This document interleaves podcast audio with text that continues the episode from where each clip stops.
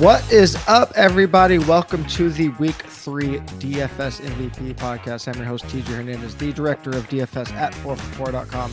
As always, with my regular co hosts, Mr. John Daigle and Pat Kerrane. Boys, how was your week two? Uh, DFS was not not great, but you know, uh, good week two overall. Feel like we got quite a few people on the correct plays last week. I did not yes. parse it together correctly personally yeah. because I had a lot of Ja'Marr Chase more than anything, which took up a lot of salary, but everything made sense. We talk about paying down at quarterback, and Brock Purdy ended up winning the spy and the $50 red zone, a four for four subscriber one with the Brock nice. Purdy stack, the the red zone, and then uh, the Millie Maker was Geno Smith paid down for that. So overall, yeah, I think we were on the right spots, hoping to get it right again this week. Yeah, the four for four Discord had a massive week. If you've been paying attention to Twitter, uh, you know our cash game lineups have been crushing it. I mean, we're probably not going to run, hot, not probably, we're definitely not going to run this hot all season, but 86 percentile lineup week one, 96 percentile week two. And then we did have a couple takedowns in the Discord. Uh, as always, you know, the subscribers do better than the analysts, but that's what we're here for. Uh, if you haven't got in that Discord yet, uh, you can click on the link in the description below. Use the promo code YouTube to save 25 percent off uh, 4 for 4 subscription at 4for4.com slash plans. And just a reminder, if you haven't upgraded your DFS subscription yet, we've partnered with the Solver, the best optimizer in the game. So you could upgrade the plan to that, get fully uh, for uh, projections fully synced to the Solver automatically as long as you're a 4 for 4 sub. And as always with Mr. Kerrane, uh, one of the biggest pieces of content that we're paying attention to each week is his week three walkthrough uh, at his website, legendaryupside.com. Jordan Addison was a cover boy for that this week. Before we get into uh, the analysis this week, Kerrane, any big highlights from the walkthrough that you want to touch on?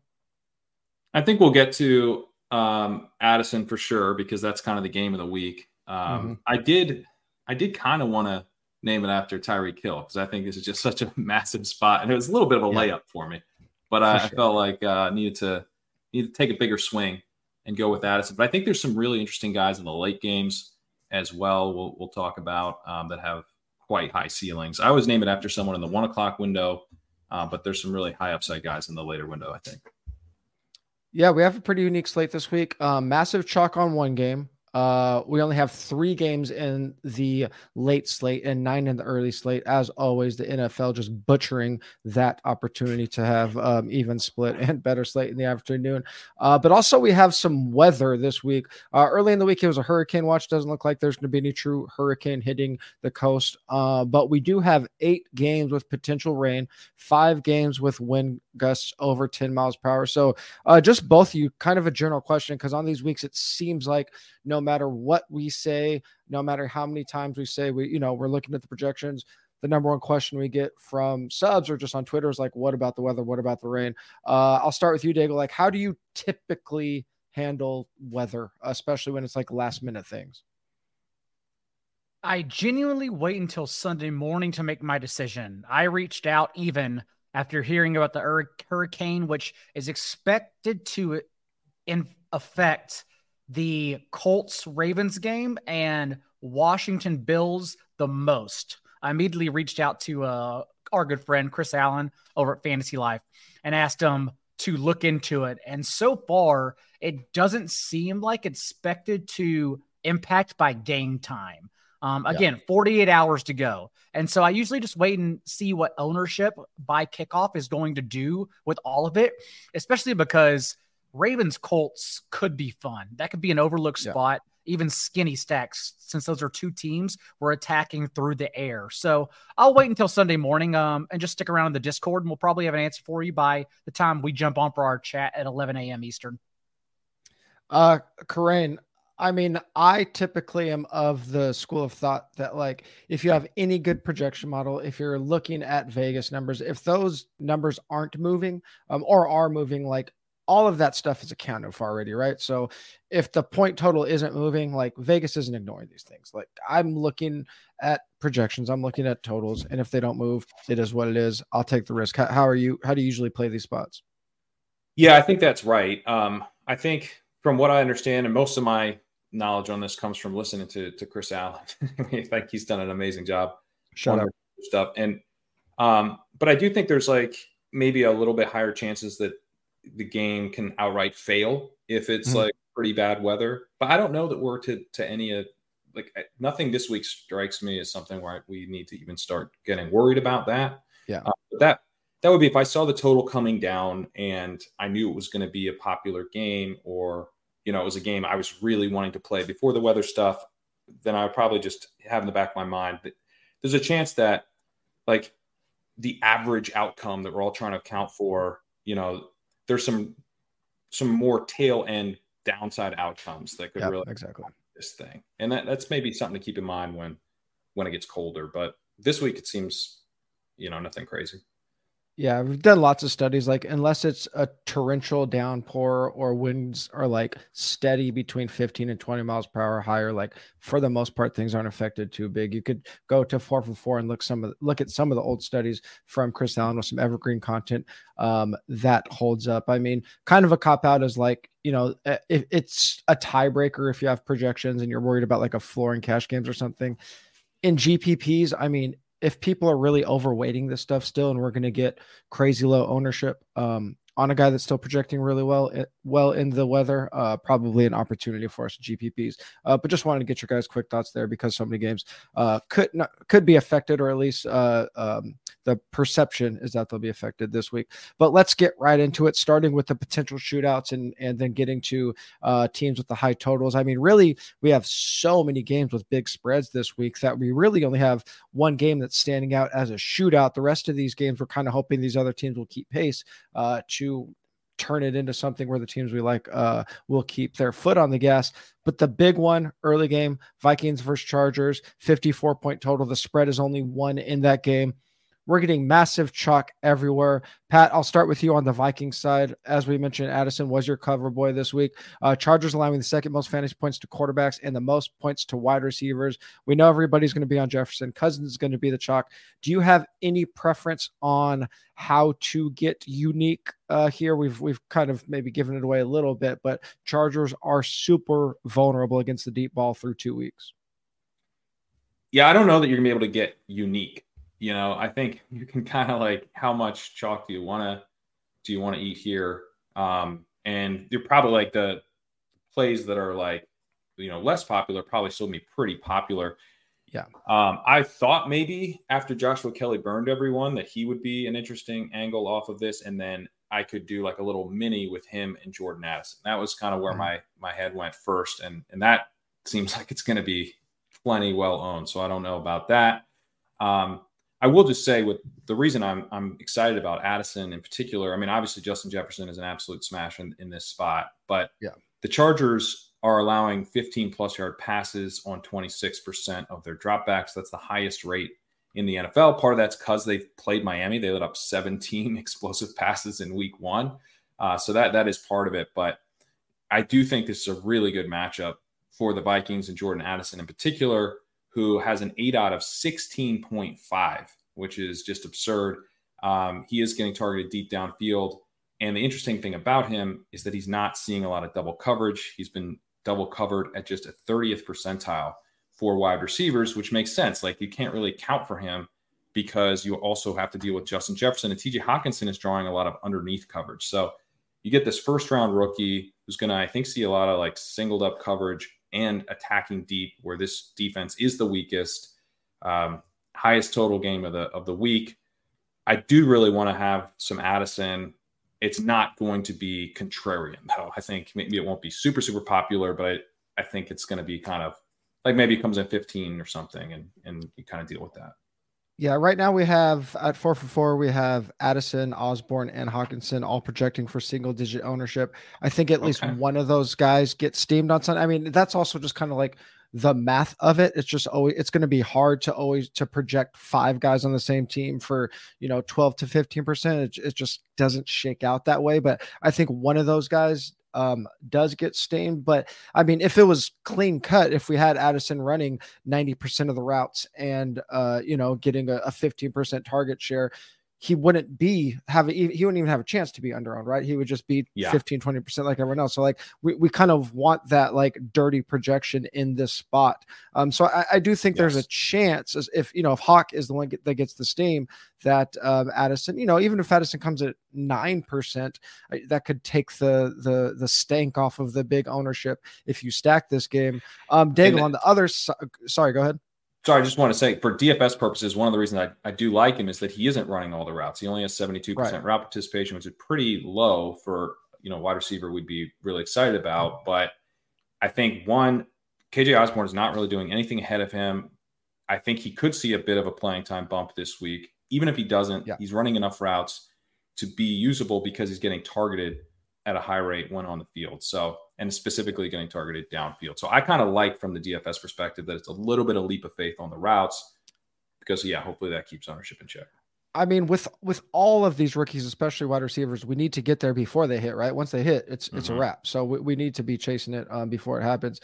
Daigle on the Chargers side, I don't think we have a chance to um, get unique because their target share is so concentrated. They're the only team that doesn't have at least three players with a 10% target share. Everything's going to Allen and Williams. And then, as Kerrane mentioned, Kelley probably just stays chalky because of this game. I mean, I'm not going to ask you how to get unique on this side. How do you think it's most likely to play out on the Charger side be, between those big three? I think it's going to be a similar game plan to week one rather than week two against the Titans. Week one, of course, is when Ekeler, Kelley had 16 carries each. Justin E- Herbert was schemed five scrambles, more of a run heavy approach as they ranked top eight and run play rate on early downs in their first three quarters, which highlights their intent. We just saw how the Vikings play defense. Even as Brian Flores was getting punched in the mouth for six yards per carry, uh, through two games, that defense has played man coverage in only two total snaps. They don't budge from what they do. They will blitz you as they've done at the first and second highest rates in the leagues in their first two games, and they will play high safeties and allow you to run on them, which is what makes me high on Josh Kelley. And after Kelley ran a route on 66% of dropbacks, I just thought we were going to get bounce back or uh, we were going to get under rostered Kelley for recency bias, who is clearly an every touch option in this game. But yes, we were all scouring the projections earlier. And right now it seems like we have Kelley 22 plus percent rostered. And so it breaks my heart because it is an amazing Yeah. spot. I think that's how this game fails and doesn't go over as well is through the running game. So I kind of want to play Kelley for all those reasons. But outside of that, I'm I'm not exactly sure, especially as you mentioned, with all the rain involved, what I'm going to do just yet. Because I I just explained how this game comes under and this game fails. That wouldn't be surprising at all. Uh, but at the same time, we're also seeing because of how Flores plays defense, that historically is catered to Keenan Allen. Keenan Allen last year against zone coverage, which again, as we said, is all the Vikings are doing. 15th in yards per route run. He's 14th in yards per route run this year against zone coverage. He just doesn't miss a beat in that department. So those are my two play- favorite plays for the Chargers in this game. I just don't know yet how the hell I'm going to play it. Yeah. One I thing mean, about this game, like failing, is that it's still six games above the next game in terms of the total, six points higher than the next highest total. So he can kind of fail by a touchdown and still be really high. Yeah, one thing to keep in mind with in games like this, when everybody is chalk, that doesn't mean that a lot of lineups are playing all of these players together. So you could still get a, a unique combination with a lot of chalky players. Think back to that Seattle Detroit game last year, mega chalk. It hit with like six players in the lineup, like four of them are 20% or something like that.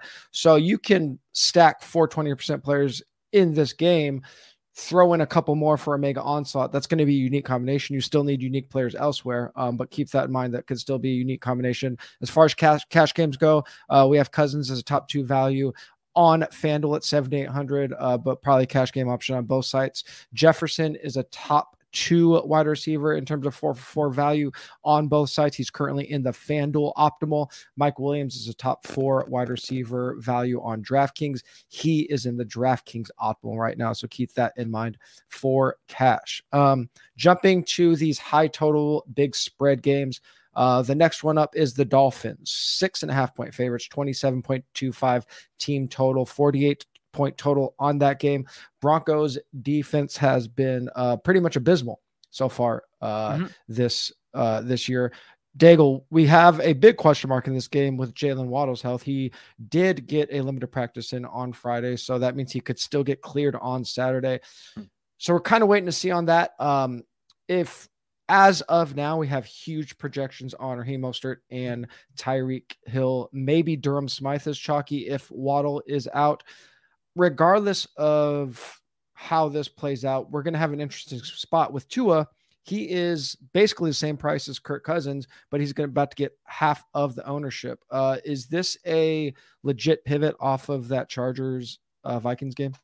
I do think this environment is absolutely a legit pivot. You ask about what happens if the Chargers Vikings come under, which games can go over. And I think there are two games I'm eyeing right now that I have a lot of interest in. And one is stacking this game across the board because at least the early results are the Broncos giving signals to be constant over games. Denver's offense has scored a touchdown on their possessions at the fifth highest rate in the league so far. So, and this includes that Hail Mary, of course, but they haven't yeah. been the issue so far. As you mentioned, TJ, it's been their defense, a defense that's creating pressure at only the 29th rate in the league right now, even though they've blitzed at the seventh highest rate. We just saw the Commanders come off 35 points with ease, and the Raiders are top seven in touchdowns on their possessions in week one. So I do think both sides will have success here, which gives us the right formula to target.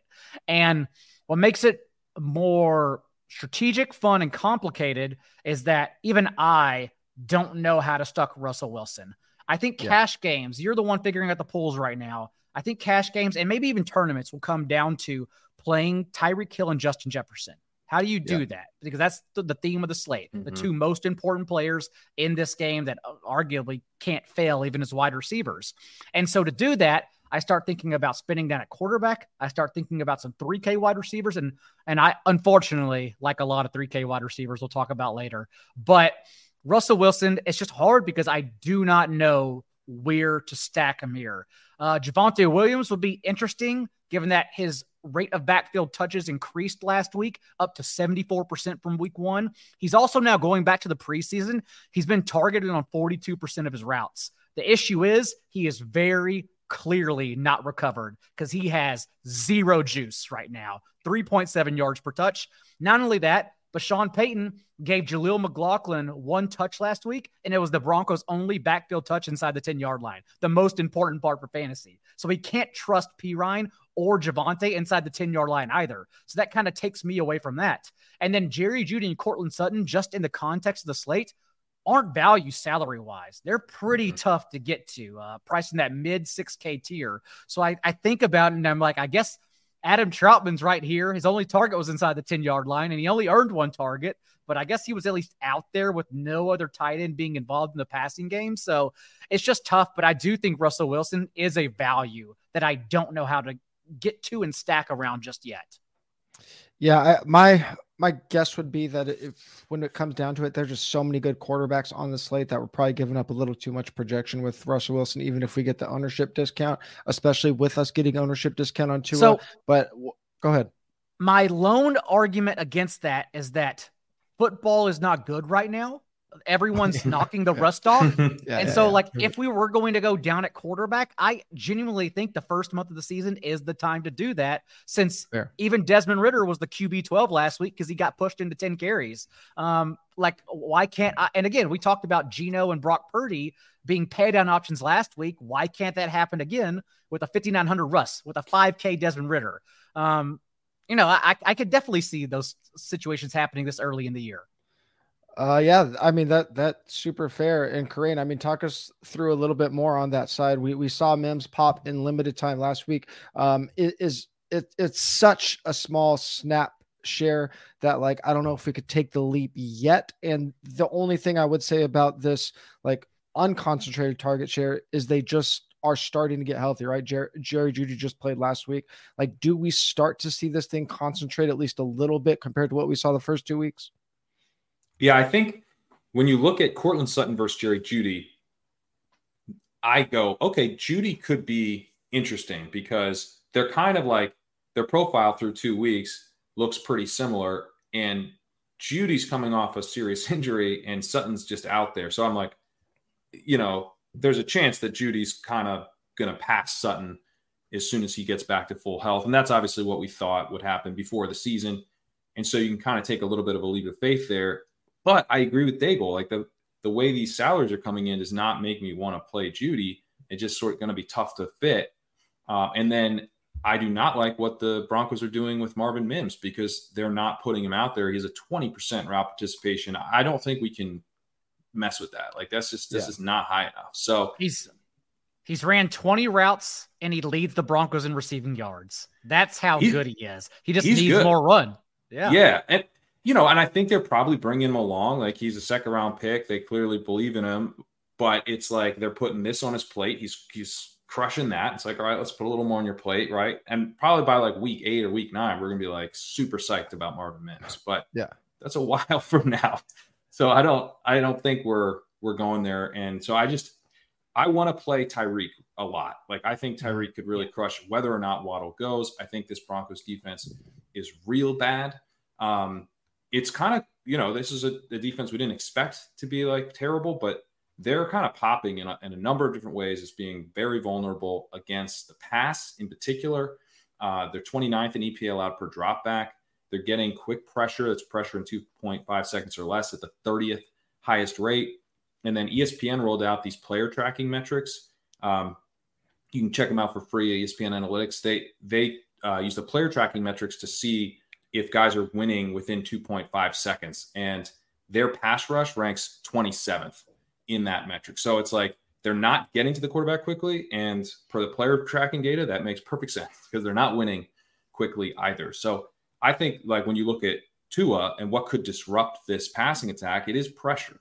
Right. And they, they probably get Armstead back this week. So, you know, they're kind of like maybe a little bit tougher than they've been. And then they're going against this this unit that's not going to be able to do much about what they're going to be doing on offense. So I think that I think the Dolphins put up points with ease and probably through the air um, it's just like how do I attack this from a DFS perspective? Yeah, going back to what Daigle said the last couple weeks, like what are what should these guys be owned versus what are they owned? So even if Tyreek is like chalky or like the second highest owned wide receiver, this is probably a spot where he should be like 35% and he's going to come in at like 20%. And you could kind of mm-hmm. say the same thing for Justin Jefferson, but you can tell yourself a cleaner story of like how Jefferson doesn't get through through touchdowns. Like there's just more guys on his team that can score the touchdowns where Tyreek, I mean, he could go 203 like pretty easily in this like, spot, especially if like if Durham Smythe is taking ownership away yeah. from him. Like what yeah. like what are we even talking about here? So I I think um if we get 19% Tyreek, I'm gonna be pretty happy with that. Oh yeah, me too. Yeah, uh, from if, a cash game. If per- Jaylen, if Jaylen Waddle's out, it probably increases, but. Even so, given the game environment, I, I think I really like Tyreek Hill better than Justin Jefferson if you're choosing one. Yeah, yeah. Me too. Um, from a cash game standpoint, Tyreek and Jefferson are lapping the wide receiver field in projection and value score. Uh, the way salary shake out, you're probably going to have to coin flip it kind of comes down to how comf- comfortable you are stacking in cash. If you assume like Cousins and Mike Williams are in your cash game lineup, it just depends if you're comfortable stacking that game with three players or if you prefer Tyreek. I still haven't decided on that. Um, Raheem Mostert, 6,600 FanDuel, 6,000 DK is a top three running back value on both sites. He is currently in both optimals on the solver. Uh, Let's jump to the Jaguars game, a nine point spread here, 26.75 team total for the Jaguars in a game with a 44 and a half point total against the Texans. Uh, Pat, this looks like a bounce back spot for the Jags. Um, look like they might get rolling a little bit in week one. A complete dud versus the Chiefs with uh, Chris Jones back. But this is a Houston secondary uh, that's already struggled a bit, and now they're down uh, Derek Stingley this looks like a pretty good um, Calvin Ridley spot, especially with uh, Travis Etienne probably being chalky. Like I like playing alpha wide receivers that are going to be under owned because other alphas are going to be super popular. But um, this is a blow up spot here for for uh, the Jags. I think so. How are you playing this, especially with Zay Jones possibly being out? I think he is out, right? Or is he? Is he? Is he, he, he got officially he ruled out. Yeah. Okay. Cool. Yeah. Um, I don't know. I don't. This is going to be really interesting to see how the Jags deploy their personnel this week. Because when I was looking at the matchup, I thought they might be kind of back a little bit away from the, the heavy three wide receiver sets that they rolled out against the Chiefs and back uh, to more two wide receiver sets. And we might see less Christian Kirk. But that was under the assumption that Zay Jones would be able to play. I'm not sure how they're going to kind of do this. I'm kind of curious to see. But that really doesn't have an effect on Calvin Ridley, who will be out there all the time. And I agree. Mm-hmm. I think this is a really good spot for Ridley. We got, I think, like real information in week one that this guy is going to be a huge part of their offense. Um, then he duds, and you know, it's it's like, okay, Kirk comes back to life, and maybe this is going to be more spread out. But I'm willing to say, like, let's bet that it that it's back to Ridley. You know, he's he kind of showed us even through two weeks, I think what we want to see, you know, he's got 25% targets per route run, which is really nice. He is playing uh, basically all outside. So if they do kind of go more with a little bit of like a power look um, and, and try to establish Etienne here, then Ridley could also benefit from that. So I like Etienne in this spot, but if he's going to be chalky, I think in some ways that could help Ridley. I think there's like some outcomes where Christian Kirk doesn't play a ton on the outside and Ridley's I'm not even sure who their fourth wide receiver is, but competing against, you know, lower target competition because we we aren't seeing three wide receiver sets quite as much, just based on how the Jaguars might want to attack here and kind of establish it a little bit more against an inferior opponent. Yeah, they got like Jamal Agnew hybrid who they throw targets to, or it's just like right. Engram or or In, Engram playing in the slot. Who actually Engram's interesting because he's third on the team in, in target share, fifth among tight ends in target share. We've already had two pass catchers pop. Like you know maybe they spread it out, but I, I still like Ridley a lot here. Uh, Daigle, this spot's interesting because a couple weeks ago we would say, well, we probably don't have bringbacks on the Tex Texan side. Now we have like two pretty damn good bringbacks. We got a high dot guy, Nico Collins, and then we got Tank Dell, who led the team in targets last week. So um, even if it is in garbage time, I kind of like the Texans wide receivers here. Uh, you know, he, Houston's throwing it a little bit. You talked about it um, with Paulson uh, yesterday. So how are you feeling about these pass catchers? And like when I suggest someone redraft waiver wire column and then they're put into a different tier it's like we're talking about two different things. Like Josh Reynolds was a great pickup and is a good play this week. We'll get to that game in a bit. Um, but we don't need to put him in like tier two of wide receivers. He's not Nico Collins, right? That's kind of what's happening with Tank Dell right now. Is like he had a hmm. good game. Everyone saw him in the preseason, and now they're considering him next to Nico Collins. But you don't understand. Nico Collins is ascending and breaking out as we thought he may without Brandin Cooks. To be targeted on 25% of his routes, to have a team high target share with a 13 and a half yard depth of target. So he's getting all these targets downfield as well uh, with this 23 and a half percent target share. That's the player we want. And more importantly for DFS, that's the player get lost. Because in DraftKings in particular, everyone wants to pay down. Everyone will see Tank Dell as the team leader in targets last week. Whenever Nico Collins just right there in an uncomfortable spot at 5,300, when you could argue he should be a six, six, five receiver. So regardless of how you play the Jaguars, Nico Collins is an amazing standalone play in this slate. I completely agree with that. I mean, Nico Collins has a 14.4 ADOT, so he's like a true downfield deep threat guy. 25% targets per route run, which is awesome. He's seeing a ton of first reads as well, 22% first read target rate, which is elite. So, like, he's getting this volume that's supported by the play calling. And the combination of getting a high target rate plus a lot of downfield targets is leading to uh, an expected yards per route run. I have is 4.2.49 He's overperforming that. He's got an elite 2.86 yards per route run. He's not running as many routes as I would like. He, he only has 72% route participation. He was actually below Dell last week, which I thought was weird. But that's like the only real hole that you can poke in his profile. When he's out there, he's getting treated like a true number one wide receiver. Uh, he also, I thought, was like kind of sneaky good last year. I know Matt Harmon's written um, that he's, you know, liked what he saw out of him last year. He improved a ton in ESPN's open score last year. So this is kind of looks like a breakout to me. Uh, I think he's a really strong play, and if people are going to go to Dell instead of Collins, I, I think that's an opportunity. Yeah, I think this is probably the last spot out of uh, the first two games that we mentioned that I could see running like um, a Trevor Lawrence skinny with with a Nico bring back, and then just sprinkling in players from the other games. After that, I'm pretty trepidatious about the uh, the game stacks or even the quarterback stacks. Um, starting with this next game here, we have the Ravens eight and a half point favorites, twenty six point two five team total against the Colts. The the uh, total is 44 here. We did get news today that Justice Hill is out. So, uh, Daigle, I was going to plan on asking you only about Zay Flowers because you mentioned him um, on the podcast with Paulson. But uh, let's double it up. Or are you interested in Gus Edwards now since he's going to be in this like he, he's in this popular salary tier, but because of that, um, probably not going to get a lot of ownership? Um, or is it a Zay Flowers explosion game against a Colts team that allows the second most points to wide receivers so far?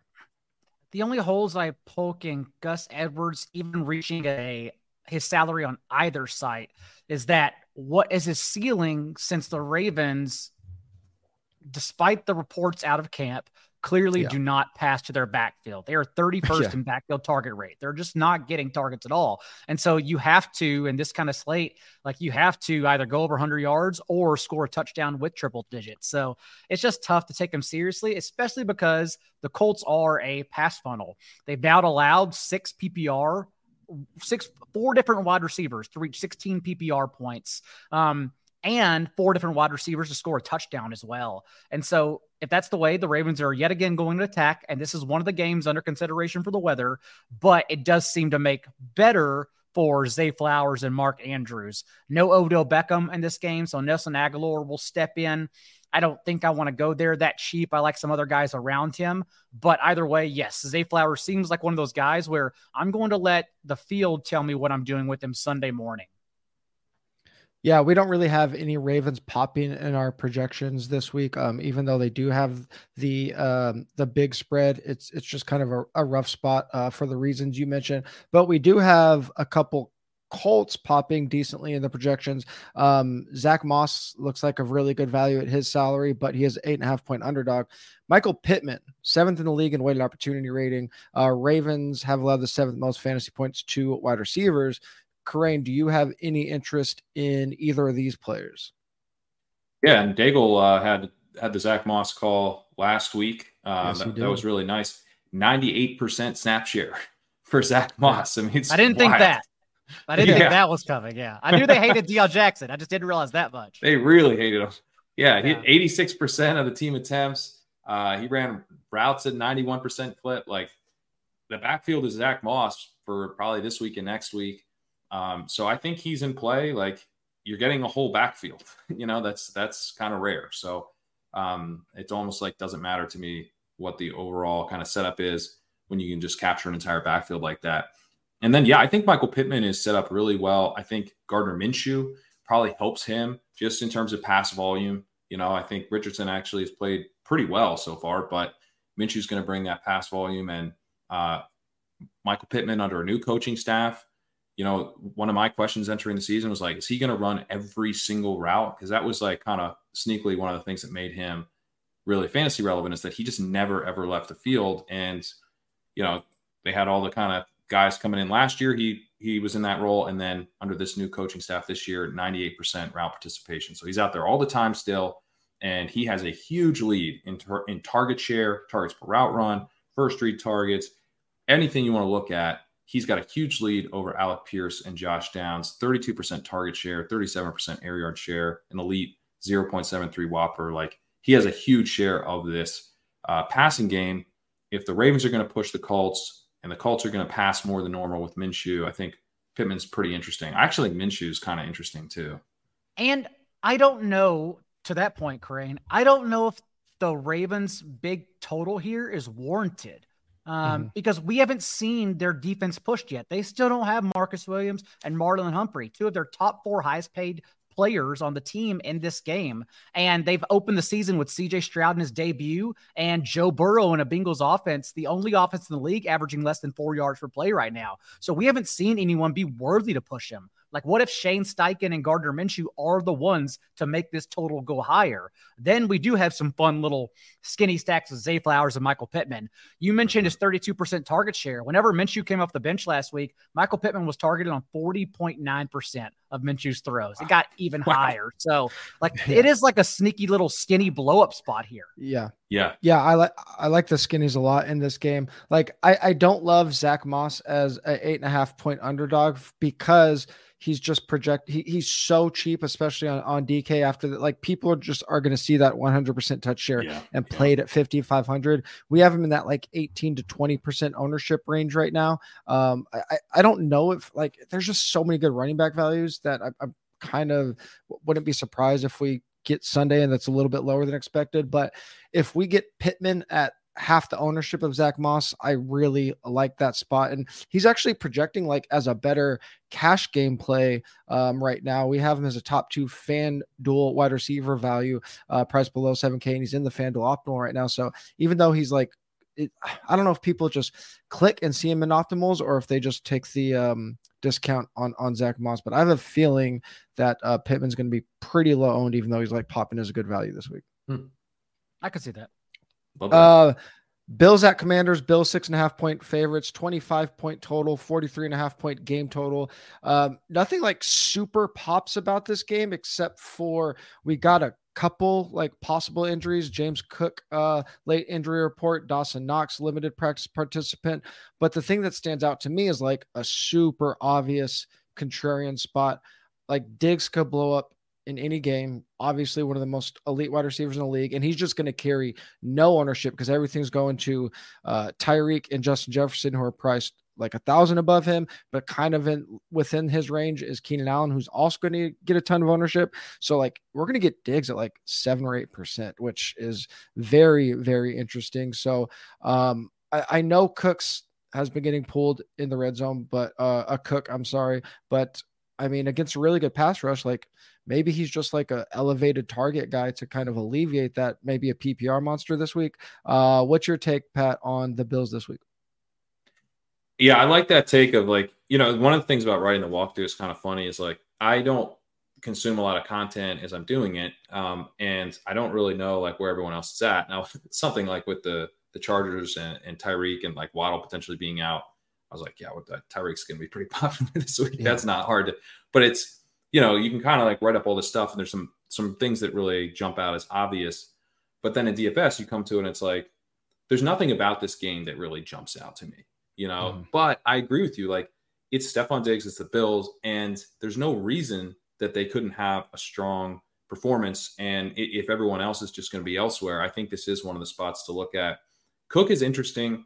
I both am worried about the goal line stuff and maybe not as worried for this week specifically. Like I think I actually think like Dawson Knox potentially being out might hurt Cook a little bit because I I read this as they were going to go back to more of the week one two tight end kind of like showing the run looks type of type of stuff um, against the Raiders. It's like you can just beat them through the pass so easily. It's like they they didn't need to kind of mess with that. They had a little right. bit lower, still a lot of the two tight end stuff, but instead of over 50%, it was in the 30%.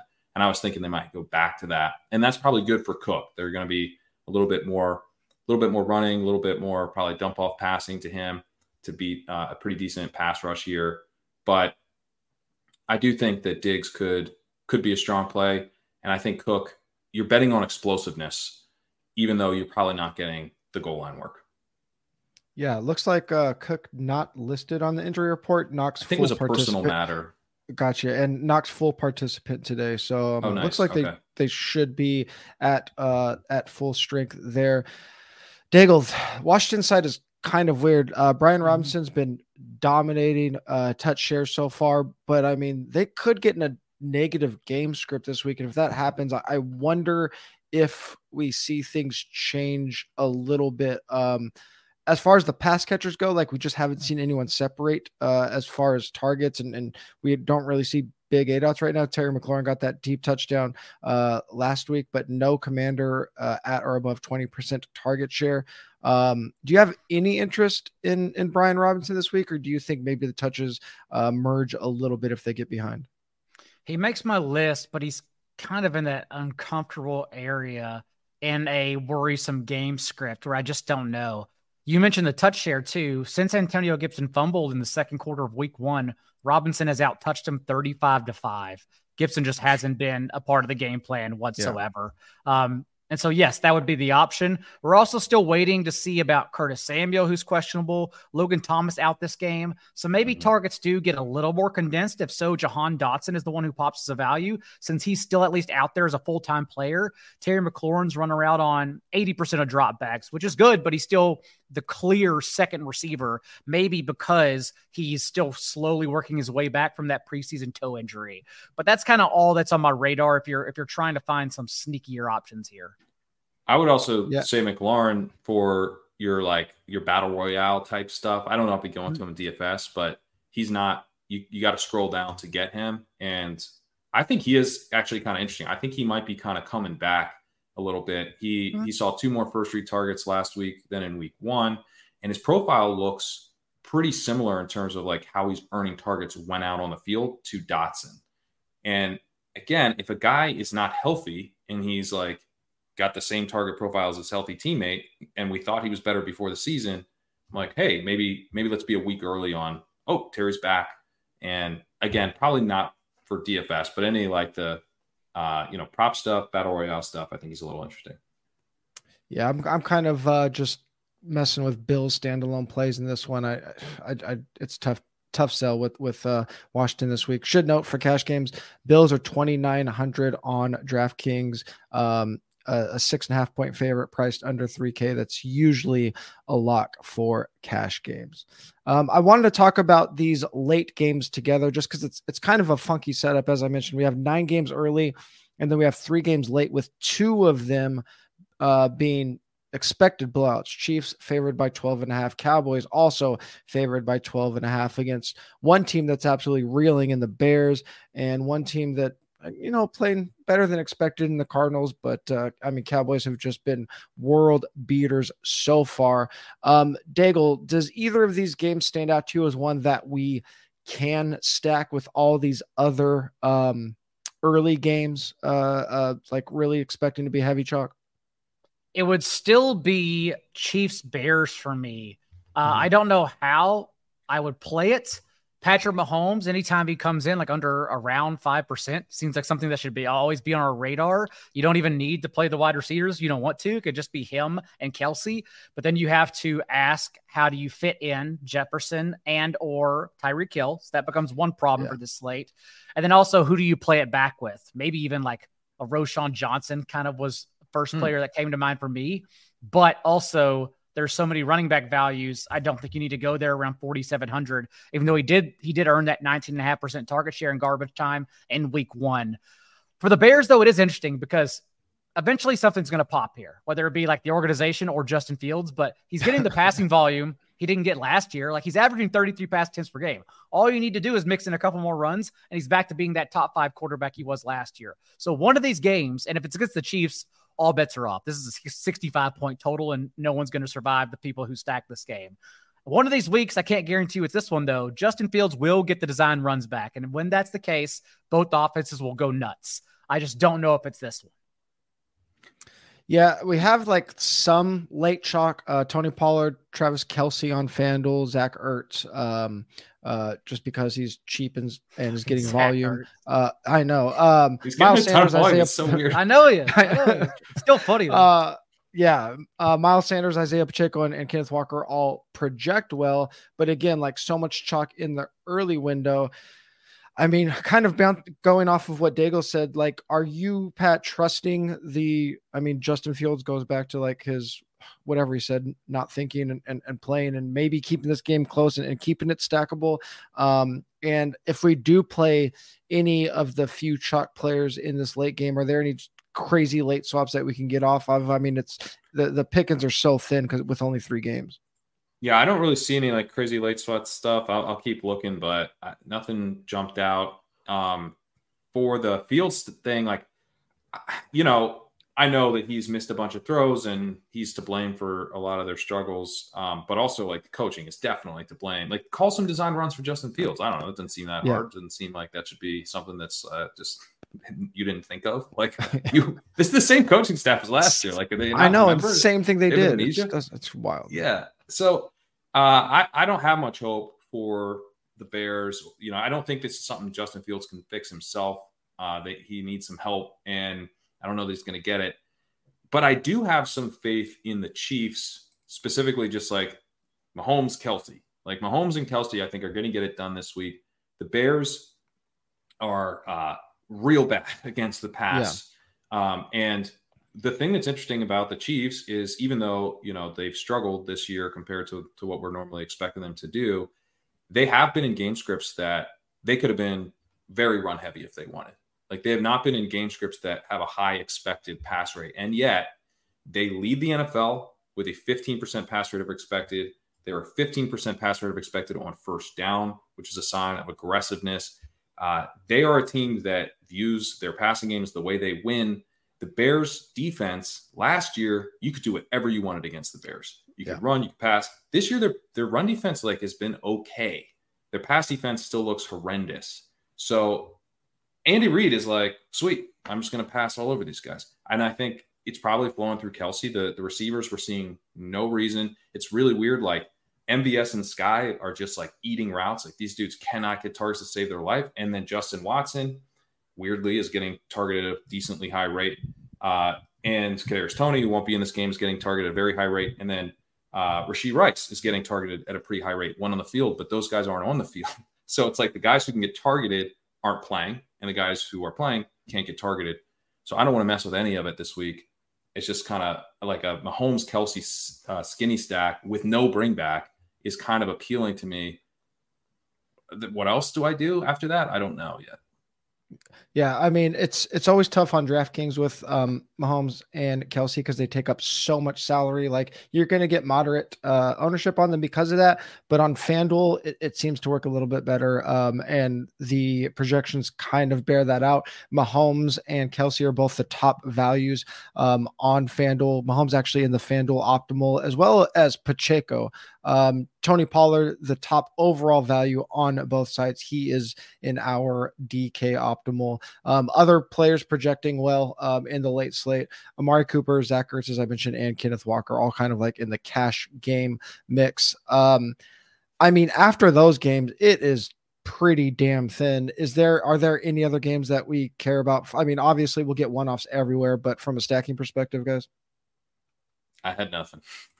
from from the afternoon, um, no. Uh, from the first slate of games, the only two other spots I would mention, like we have to talk about Deshaun Watson, who like this is the yeah. litmus test game, like against the Titans defense that has allowed back to back 300 yard passers. Uh, yet again, a pass funnel this year. And Watson, we just haven't had a chance to see it yet. Week one, that rain game where both he and Joe Burrow couldn't even hold on to the ball. And then week two, home opener for Pittsburgh. They lose Nick Chubb halfway through. They have to, they have to, rejigger their entire offense for the second half. Like it just wasn't good news. We at least have excuses. There are no excuses this one. Like this is the spot right here. So we'll see what happens. But either way, Amari Cooper and Elijah Moore are terrific values, and they've created their own little target tree with Watson. Cooper's getting 25% of the targets. Moore's getting 23% of the targets. Moore's even gotten three carries on the season as well. They're finding ways to shove him the ball. So you can go to either of those players. And then just how the defenses work out.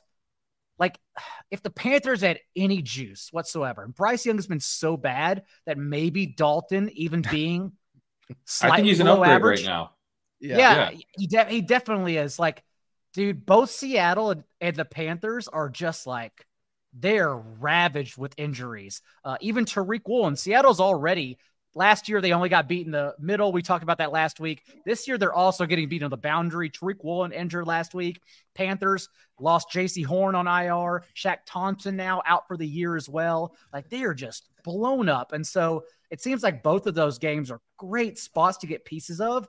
Uh, I just don't know how I would play Carolina, Seattle. It'd probably take some faith in Jonathan Mingo at 3,400, who did run a route on 98% of dropbacks. Like he's out there. He hasn't been good. He's been terrible. Yeah, he's been very bad. But he's an athlete and he's out there with an accurate quarterback now. So it just takes yeah. a little bit of faith yeah. in those games, but the disaster is there to make it work. Yeah, I uh when when salaries came out early in the week and the way everybody had been playing Tennessee, I thought, you know, maybe Deshaun Watson will be in my player pool. And then um we got the totals and I saw that the game total was 39 and a half on that game with all these other like spots. It's just it's just hard to to to look at that. I mean, I think at least one of us has said this every week so far, but if Kenneth Walker comes in at like 11 or 12 percent, this is a smash spot for him.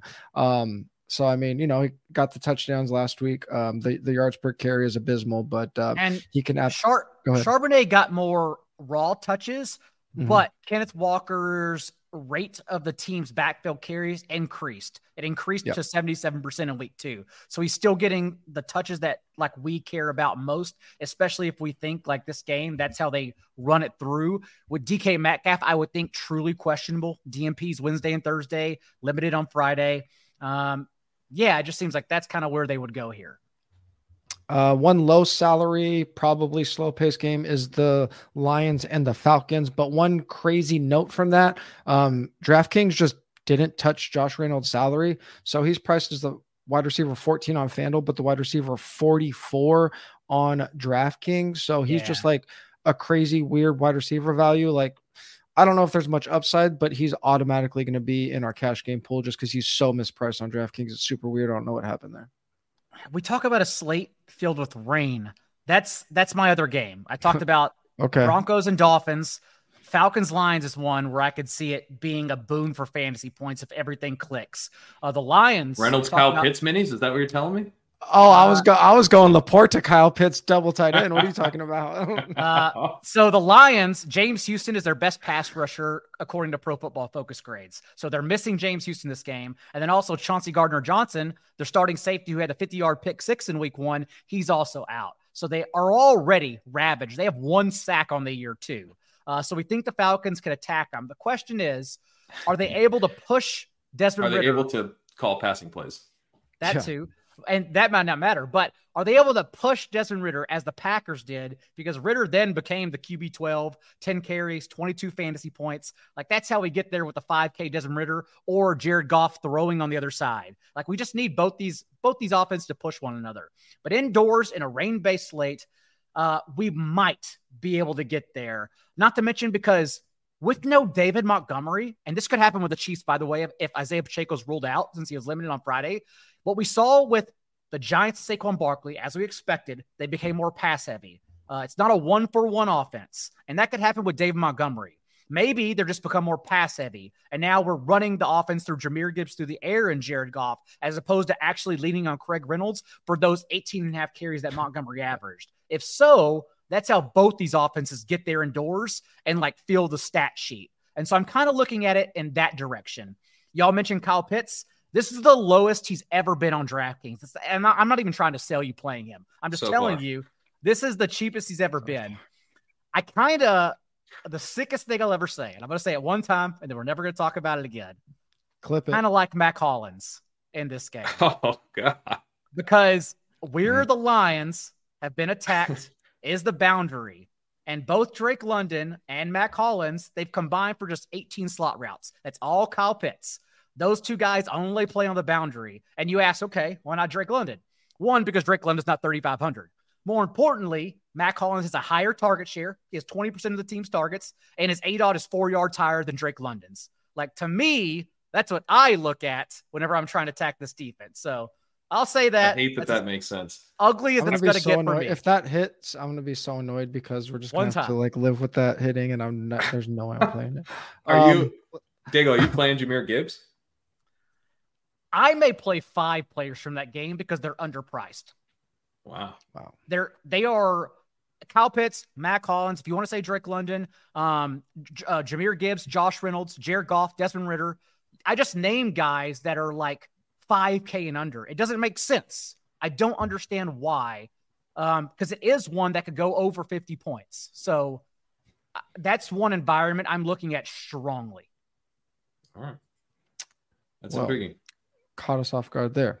Um, I'm sorry. Going going from that end of the spectrum to to the the chalkiest plays. Um, the chalkiest. Not that one. Let's, That's not the chalkiest let, plays. I can tell you. No, no, no. it's not. Um, weirdly, let's let's play a quick little game of player fade. Um, passing game ownership. Just tell me you could go either way with the Daigle. Uh, uh, one of the teams you want to uh, play or the teams you want to fade. The uh, highest passing game ownership right now. We have Chargers and Vikings by a mile, and then Dolphins and Chiefs a little behind them. I want to play the Dolphins. All right, I like that. Uh, Pat, I want to play the Dolphins too. I also want to play the Vikings, uh, and I'm down to fade the Chargers. Yeah, I think I'm playing a lot of Dolphins this week. Um, I think I'm playing a lot of Chiefs on FanDuel. Uh, chalk players, player fade. The chalkiest players right now. We have Mike Williams, Justin Jefferson, Bills defense, Tony Pollard, Keenan Allen, Tyreek Hill, and Travis Etienne. Pat, anyone that you have a strong lean on there? Uh, I think the Chargers wide receivers are the ones that I'm probably going to be fading the most. It's easy for me to see how they fail is big yeah. chalk. Uh, I think Josh Kelley could be part of that reason.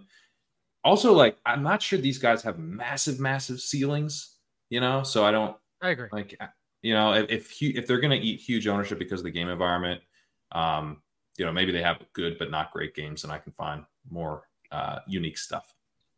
Daigle. I would fade. I guess it is the Chargers just given okay. context of the slate, because the Chiefs are interesting. I can already like envision uh, Isaiah Pacheco being ruled out. I drop from Jefferson to Addison, and then I get up to Mahomes, Tyreek, and Kelce somehow. I can already envision that lineup happening. All right, I uh I want to be way over on I want to be way over on Tyreek. Um, I'm gonna be under on Etienne, especially for super chalky. I like the Jaguars uh passing game um this week, especially for minis uh, with those uh, Texans receivers, with Nico Collins especially. Uh, before we get into our favorite plays of the week at East each position. Want to remind everybody about Prize Picks. Prize Picks is daily fantasy sports made easy. Go to prizepicks.com slash DFS MVP and use the code DFS MVP for a first deposit match up to $100 uh, for week three. Hopefully, you guys get these uh, in while you still have a chance. We have some really good spots this week. Gus Edwards with Justice Hill out. We like him for more than 48 and a half rushing yards. Tyreek Hill with Jaylen Waddle possibly out and even limited. We like him for more than six and a half receptions this week. And DeVante Parker versus a very tough Jets secondary. We like him for less than 36 and a half receiving yards. That $25 entry will five extra money with that three player pick them. Don't forget to go to prizepicks.com slash DFS MVP. Use the code DFS MVP for a first deposit match up to $100. Prize Picks is daily fantasy sports made easy. All right, let's get into it. Our favorite plays of the week. You guys can take any angle you want. Cash game GPP, however you want to play it, and I will give a quick cash game note on the end. Pat, who's your favorite quarterback this week? Kirk Cousins. Uh, you know, nothing, nothing super shocking here, but especially TJ, after you're saying like there's a chance, you know, Addison gets cut out, and like maybe just from a, um, you know, he's not that cheap, and he's not running all the routes. Maybe he is more unique than I was worried he would be. Or, you know, I've I wanted him to be, but then I was worried he wouldn't be. So if I can go with Cousins and Addison and maybe not play Jefferson, I think that's kind of a fun way to, to kick things off. Hockenson is, is definitely in consideration for me as, as a double as well. Yeah, I would. The one thing I would say about that is like if Cousin gets there, like he gets there with doubles, right? Because he's not getting there yeah. through rushing. So like I kind of I, I think like I think you could play Addison with Jefferson and Cousins. Like I think you could play him with Jefferson, and actually, it might even like. I like that. I too. think I might yeah. even like it more. Yeah. Yeah, um, that's good note. Daigle, who's your favorite quarterback this week? Uh, I like to always look and see what y'all are doing, and then just give everyone another example. and so I mentioned him earlier. If you want to spin down at quarterback, Russell Wilson is popping in our ceiling projections as well. Again, it's it's very hard to figure out where you would stack them, which will turn everyone off from that offense naturally. But if we think like the overall total gets there, it's probably because the Vikings or the Broncos helped them out. So Russell Wilson, I think, is a value in this slate. If you play Wilson, who are you pairing him with? Adam Trautman. Interesting. Okay. Again, I mean, given where I can save money at compared to the other guys in this slate, I think that one makes, I mean, I, all relative, but it makes sense. I will say, like, if the two players that we're projecting the best are Jefferson and Tyreek, and everybody's playing one or the other, if we could figure out a way to get both of them in our lineup, like maybe that's what we try to figure out how to do. I, I don't know if it's possible. I haven't tried to build around that yet, but like maybe we try to do that. So without playing Desmond Ridder and Mack Hollins to get both of them in our lineup, is what you're saying. okay. Yeah, yeah. Matt, that's our Matt I, Collins. I presented lineup. one way. That's if you're playing Mack Hollins, you better be playing Jefferson and Tyreek together. Yeah, you better be. That's, that's yeah, rule. Absolutely. that yeah, that should be your lock rule in the solver. Um, you can tell I've already played with this. I have the answer for you. yeah, yeah, yeah. Um, my quarterback is Patrick Mahomes, 9,200 FanDuel, 8,300 on DraftKings. And we, we just don't see Mahomes is weird because, like, unlike these Jalen Hurts, uh, Josh Allen, like, he's not going to win you the week with rushing alone. So, like, it's really hard to make him the best value. One thing we like, everybody's going to be looking at this, uh, this Chargers game and looking at that total, and it's projecting so much higher. If we look at the team totals, the Chiefs are the one lapping the field. They're the one projected for over 30 points with no other uh, team projected for 28 or more points. So they are really the team that should be lapping the field standalone. We have Mahomes projected for 20% over the field in terms of fantasy points versus the other quarterbacks. His value scores 50% higher than any other quarterback. The Bears are last in EPA per pass play allowed on defense. Uh, I mean, I Mahomes is just never a cash game play for me because of the things I stated. But I mean, he he might be the cash game quarterback this week, even though it might be hard to get to. Uh, Daigle, running back. Uh, we haven't even talked about this game. We haven't talked about this game or this guy, and I don't know if anyone's scrolled down on either DraftKings or FanDuel, but we're in a salary discussion because what can you get if you spend forty three hundred in particular on DraftKings? on Kendre Miller because even in a slate full of value, 4,300, that reminds me of the one time I used to play MLB D- DFS and FanDuel oh accidentally God, left. What are we doing? FanDuel accidentally left Kiki Hernandez at $100. They mispriced him overnight. And the winning Millie lineup had him, although he finished with zero because of what salary allowed you to do. Kendre Miller and a $4,300 running back that just doesn't exist. It doesn't happen anymore. And here he is, limited all last week, didn't make it to Monday night, full practice all week ahead of week three, and no Jamaal Williams. They didn't even want to use Tony Jones. Tony Jones got out carried by Taysom Hill three to one until Jamaal Williams was injured. And then they had no other running back available. And then they used Tony Jones after that. But Kendre Miller's a 96 percentile athlete who averaged 6.7 yards per carry and now has no one in his way. In, I think, a favorable game script since we expect Jordan Love to finally stop pulling the wool over everyone's eyes soon. Like an 11.5% touchdown rate is not continuing. So I kind of like a little Kendre Miller Saints correlation defense here. I, I, love how the podcast has just evolved from us breaking down every game to no, not to now we're just like do everything to jam Tyreek and Justin Jefferson. That's just what we've we've, I we've mean, reached this is, I mean, the Mack Hollins one, I was a little bit in shock, but I kind of love this case. Jordan, yeah, I, I, like, no, I like this, this one great. too. Kendre Miller is a very interesting prospect. Seemed to have a pretty strong summer before he dealt with the hamstring injury. Full practice all week. Love that. Jordan Love is last in the NFL in completion percentage over expected. This Saints defense, I think the strength is going to be the coverage side, not not getting to to Love. But that's like if you have an inaccurate quarterback who's mobile, a good coverage uh, defense is not what you want. So I think uh, I just love that the Kendre Miller, the, the Saints defense. I'm in. Who else do you love? I love uh, Kenneth Walker. Kenneth Walker. I was on the Swolecast uh, this week and I kept trying to talk about Rhamondre Stevenson, and uh, David Kitchen kept interrupting me to tell me I should be talking about Kenneth Walker, which I found very obnoxious. Uh, but I hadn't written up the Seahawks yet, and then I realized after the fact that he was right all along. I should have been talking about Kenneth Walker. This is a really awesome spot for him, uh, even with you know Andy Dalton out there probably being a little bit of an improvement, just given how how poor Bryce Young has been uh, this year. Um, this looks like a, a potential eruption spot for Walker. The thing about him, yeah, you mentioned the, the rushing has not been good with Kenneth Walker, but he is a home run hitter, you know, and we've got two games where he hasn't hit any home runs, and so he looks bad. But it's two games. It's two games. We know this guy from last year from his prospect profile. He's a very talented rusher. And now he's set up in a script where the Seahawks are going to be delighted to be able to run the ball against an Andy, Andy Dalton offense on the other side. Um, and the other thing about Walker is that uh, he does have a 105 rating and elusive rating right now, which is excellent. Like he is breaking tackles. He just hasn't hit those long runs yet. Uh, I think that he could definitely do that. Game volume or uh, play volume here, maybe not ideal, but I've got a breakaway runner. Uh, I think he can. Think he can be one of the guys you, you're really feeling like you had to have this week. Yeah, as I mentioned um, earlier, it sounds like I think we've said it every week, but Kenneth Walker just feels like absolute smash this week. Um, as I mentioned earlier when talking about the Cowboys, Tony Pollard is 4for4's top overall value across both sites. Again, this week's going to come down to like if you want to spin up at quarterback and receiver or running back and wide receiver. Um, but Tony Pollard is the top value this week. Uh, going to wide receiver. Uh, Pat, if we've been listening since the beginning, we know you love him. Who's your favorite wide receiver this week? Uh, yeah, I don't need to do the spiel again. It's it's Jordan Addison for me.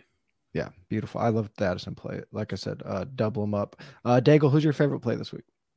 Another option we don't need to spend too much time on is Josh Reynolds is still too cheap. 17.8 PPR points per game, the team's only end zone target, and that was with Amon-Ra St. Brown at full health. What if this toe injury that forced him to just have one catch or five yards in the second half lingers? What is Josh Reynolds' ceiling? So Reynolds all the way.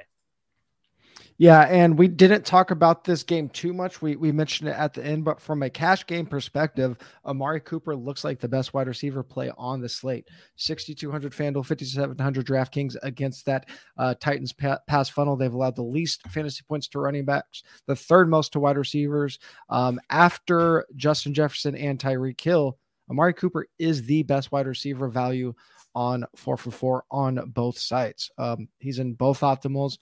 Amari Cooper's the best wide receiver cash game play on the slate. Um, let's assume that Jaylen Waddle is limited uh, or out, uh, Daigle, or maybe it doesn't matter. Who's your favorite tight end? I don't think it matters because okay. Durham Smythe has led the Dolphins in routes run in both games. Not over the course of the season. Individually, weeks one and two, Durham Smythe ran more routes than Tyreek Hill and Jaylen Waddle. That's how he's being used. Now there have been instances. The good thing we where, like Mike McDaniel, you know, because that, yeah. that would be used against him if we didn't. There have been instances like last week, for example, uh, there was a play where they both ran deep, he and River Cracraft, and Smythe was wide open and Tua instead went to River Cracraft. Like there is that, but don't worry about that. Smythe is out there in a, in a very friendly environment. We've talked about throughout the show. Uh, 2,900 on DraftKings. Just play him. What, what, what would you be? What percentage would you be upset if you saw him? If you get to Sunday, you see his ownership percentage. What number are you, would you regret playing him at? 12%. I think he's going to be above 12. If if if Waddle's out, I think he'll be over 12. Fair. If Waddle plays, I still think he's fine. Yes, I agree with that. Uh Kerrane, we haven't talked about this play much. Tell us about your favorite tight end. Yeah, Mark Andrews. I mean, I'm looking at that uh that Vikings game, and I've got what 6,500 Hockenson. I've got 6,000 Mark Andrews. I mean, I think we feel pretty strongly about which one of these guys is actually better. The Ravens are in a good spot, as we talked about. Uh, they should attack through the air based on the matchup. Um, and then when you look at Mark Andrews' profile, uh, just one game this year, but the thing that really jumps out is that he has a 5.6 yards per target, which is quite, quite poor. But yards per target is the thing I want to bet against being sticky. You know, we, we see a lot, we see that bounce around all over the place. He's getting targeted at a really high rate, 24% targets per route run. Uh, in his first game back, 24% target share. He had 85% route participation, which is elite. It's a new offense. So I like seeing that Mark Andrews is back, right? We also have how healthy is he? Looks healthy. The yards per target isn't there. Cool. That might keep everyone not thinking about him all that much. So he's someone where he's like pretty cheap, you know, for for what we think we can get from this level of talent and uh, you know in a good spot. He's someone I'm trying to figure. There's like a number of guys who are kind of sort of one-off type type moves or kind of mini stack things that I'm trying to figure out how to fit all of it. But like uh, Andrews Pittman is is pretty fun this week. On DraftKings, expensive tight ends always kind of weird, especially projecting ownership, just because people don't like to do it. On FanDuel, we could see Kelce come in like if things break right, as high as three times as high owned as Andrews. Like Kelce could be in that 18 to 20 percent range. Hockenson could be in like that 14 to 15 percent range. Andrews might be down at that six or seven percent range um, on FanDuel. So I really, especially on FanDuel, especially on FanDuel where the expensive tight end works better. Um, I like that a lot. Um, again, going back to my boring, boring cash game play, Zach Ertz 5100 FanDuel, 3,500 DraftKings. Um, most targets among tight ends, 10th in target share among all tight ends. Actually saw him get a little bit of an A dot going last week, which is good. Um, has a, a little bit of meat on the bone in terms of like uh, uh, expected fantasy points. So uh, in cash, we're probably just playing Ertz, even though it's not too exciting, but that's how cash games go. Uh, DSTs. I talked about mine already a little bit, but just know Jordan Love is throwing a touchdown for every eight and a half pass attempts. And last I checked, that is not sustainable. All right. Uh, Pat, who's your favorite? Uh, and that is the Saints, everybody. Uh, oh, Pat, who's your favorite? Who, no, you're Kendre Miller. I got you. Yep. Kendre Miller. Oh, mini stack. There we go. Um, Kerrane, this is interesting uh, defense. Yeah, I, I kind of like the Commanders because they're they're inexpensive and uh, I don't see how anyone is going to be, you know, flocking to play a, a, defense against Josh Allen. But the Bills, they struggled against the Jets, and they get the Raiders. Um, the Raiders are just such an easy matchup, and it's just you know pass attempts against Josh Allen makes mistakes, and you know we get there with the super cheap D. Um, Bills 2900 on DraftKings. As I mentioned before, anytime you have a sub 3K defense favored by basically a touchdown, um, they're pretty much going to be a cash game lock. I will leave everybody with this. I went to the solver while we were talking. I plugged in some rules on GPPs. Two players sub 10%, total ownership under 130%, locked in Kendre Miller, locked in Mack Hollins, locked in Tyreek Hill, locked in Jeff- Jefferson. It tells us to play Jerome Ford in that lineup. So have fun with that, guys. Uh, good luck to everybody this week. We appreciate you guys. As always, if you like uh, this podcast and want to give back to us, uh, you can rate and review on whatever podcast platform you're listening to. Please give us a five star review, helps out a ton. If you are watching on YouTube, please like the page, please subscribe to the page. That also helps out. Go to the description for discounts to the DFS sub and access to our Discord. Also, links to upgrade to the solver, links to legendary upside. That promo code is YouTube YouTube. Uh, the word YouTube saves you 25% off of a 4for4 DFS plan at 4for4.com slash plans. Uh, one more time, everything going on at Legendary Upside, Pat. Yeah, one thing I'd say is um, check out the Legendary Upside podcast feed because I've got a free preview of the narration that I do for the article because it's a long article. Yes. And so I do yes. I do narrate it as well, uh, the entire the entire thing for the premium subscribers at legendaryupside.com. But uh, I had a free preview and I, I was having fun with the pre- free preview this week. It's like, it's almost an hour. So you can get quite a bit of content yeah. uh, for free if you go to Legendary Upside podcast, uh, wherever you get your podcasts yeah, it, it is really um, the best comprehensive breakdown available. Um, as you can tell, we're using it here every week. Uh, make sure you're following all of us on X slash Twitter. Pat is at Pat Kerrane, Legendary Upside at Legendary Upside. Daigle is at not J Daigle. 4for4 is at 4for4 Football. I'm at TJ Hernandez. We will talk to you guys Sunday morning in the 4for4 Discord.